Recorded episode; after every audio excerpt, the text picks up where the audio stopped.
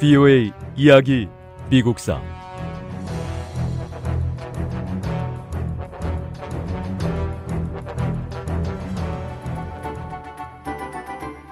미국에서 남북 전쟁이 끝난 뒤는 산업 혁명이 진행되고 경제가 성장하던 시기였습니다.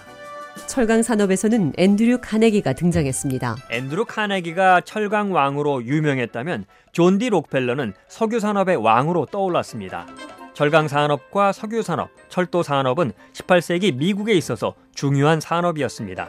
1869년 최초로 미국 대륙을 횡단한 철도가 완공됐습니다. 열차에 편안히 앉아서 대륙을 횡단할 수 있다니 정말 꿈 같은 일이지 않습니까?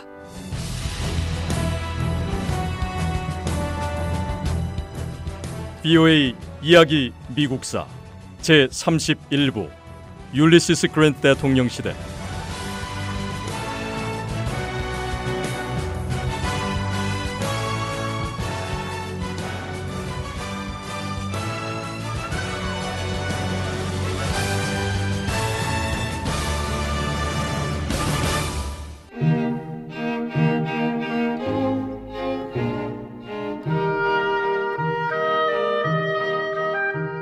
철도 산업에서 가장 큰 영향력을 발휘한 사람은 코넬리우스 벤더빌트였습니다. 벤더빌트는 해운 산업으로 이미 많은 돈을 벌었는데 이제는 동부에서 가장 큰 철도 회사인 뉴욕 중앙철도 회사를 설립했습니다. 벤더빌트는 철도 산업을 완전히 장악하려 했지만 일부 부유한 철도 소유주들이 벤더빌트의 계획을 방해했기 때문에 철강 산업의 앤드루 카네기나 석유 산업의 존 디 록펠러만큼 성공을 거두지는 못했습니다. 하지만 벤더빌트는 미국의 철도 산업에 막대한 영향력을 행사하는 데는 성공했습니다. 코넬리우스 벤더빌트를 비롯해 여러 분야의 산업계 거물들의 세력은 그야말로 막강했습니다. 이들은 다른 경쟁자들에게 영향력을 발휘하며 힘을 과시했습니다. 때로는 성명서를 발표해 자신들이 어떻게 법을 지키지 않았는지를 공공연히 드러내기도 했습니다. 다른 거물들도 권력을 남용했는데 이들 가운데는 국회의원이나 연방정부 관리들도 있었습니다. 정치 권력에 눈이 먼 이들은 정직하고 공정해야 한다는 책임감을 잃었고 이런 태도로 인해 공화당은 국민의 지지를 잃고 말았습니다. 국민들의 비난의 화살은 모두 율리시스 그랜트 대통령에게 쏟아졌습니다. 율리시스 그랜트 대통령의 행정부는 제1기와 제2기 모두 여러 가지 독직 사건들로 얼룩졌습니다. 그랜트 대통령 자신은 독직 사건에 직접 연루되지는 않았지만 독직 사건을 저지른 국회의원이나 강요들과 친분 관계를 갖고 있었기 때문에 전혀 무관하다고 주장할 수는 없었습니다. 국민들은 대통령에게 크게 실망했습니다. 율리시스 그랜트 대통령은 북군을 이끌고 남군과 싸워 승리한 남북 전쟁의 영웅이었지만 두 차례 걸친 대통령 재임 기간 동안 인기가 끝없이 추락했습니다.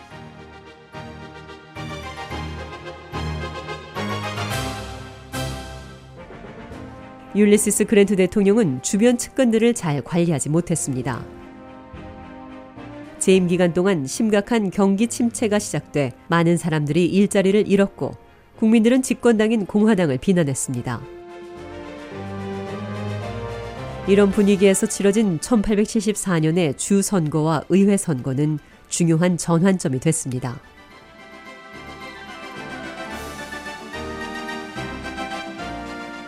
이번 선거는 공화당의 참패로 끝났습니다. 민주당이 하원에서 169석을 확보한 반면에 공화당은 109석을 넣는데 그쳤습니다. 실로 오랜만에 민주당이 하원을 장악하는 데 성공했습니다. 또 민주당은 23개 주에서 승리했습니다.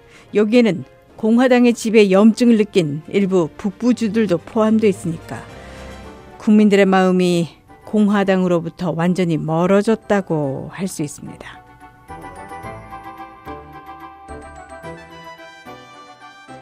선거 결과는 남북 지역에서 중요한 변화를 가져왔습니다. 민주당은 급진 공화당이 지배적이던 남부의 주정부들을 차지했는데 이 주들 가운데 하나가 미시시피 주였습니다. 미시시피 주에서 민주당 백인들은 백인 동맹이라는 단체를 조직하기 시작했습니다.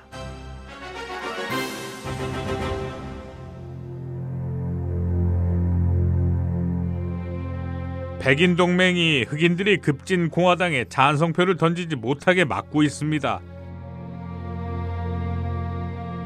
폭동을 일으켜 흑인들을 죽음으로 내몰고 경제력을 이용해서 흑인들을 억누르며 횡포를 부리고 있습니다. 흑인들이 신변에 위협을 느끼고 있다고요. 백인 동맹의 영향은 얼마 지나지 않아 선거에서 결과로 나타났습니다. 대부분의 흑인들이 신변의 위험을 느껴 투표를 포기했고 결국 민주당은 미시시피 주의회와 주지사 선거에서 모두 승리를 거두었습니다. 다른 남부주들에서도 미시시피주와 비슷한 일들이 벌어졌고 또 비슷한 결과가 나왔습니다.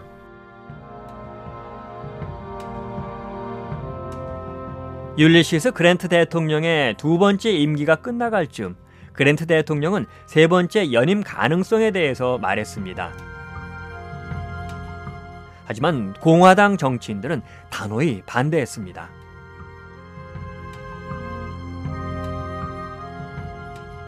율리시스 그랜트 대통령이 다음 선거에 또 후보로 나설 뜻을 보이고 있는데 결코 있을 수 없는 일입니다. 주선거와 의회 선거에서 우리가 민주당에 그렇게 어이없이 패배한 것도 다 그랜트 대통령 탓이라는 목소리가 높습니다. 이런 마당에 그랜트 대통령의 세 번째 연임이라뇨. 우리가 나서서 어떻게든 말려야 합니다. 율리시스 그랜트 대통령은 세 번째 연임에 대한 꿈을 접었습니다.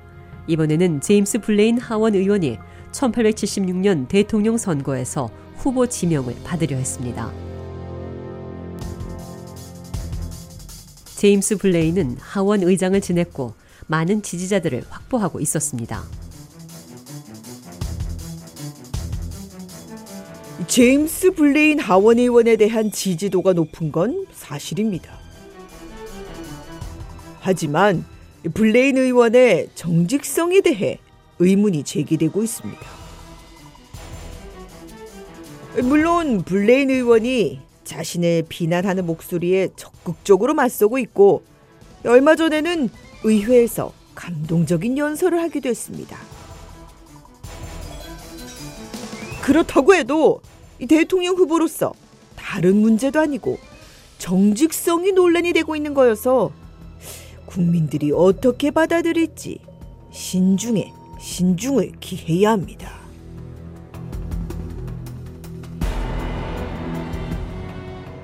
오하이오주 신시내티에서 공화당 전당대회가 열렸습니다.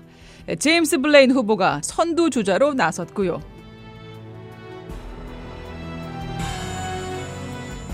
블레인 후보는 첫날 표결에서 승리할 수 있을 거라고 믿고 자신감이 대단했습니다.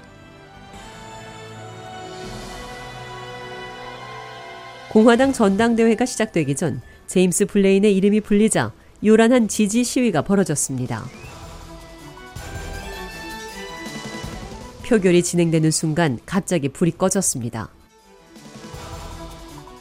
일부 대표들은 정전 사태가 블레인 후보를 반대하는 세력이 벌인 일이라고 생각했습니다.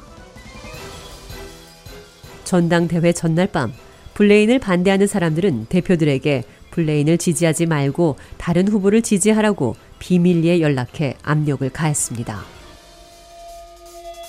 다음 날 아침 대표들이 투표를 한 결과 제임스 블레인은 후보 지명에 필요한 표를 얻지 못했습니다. VOA 이야기 미국사 다음 시간에 계속됩니다.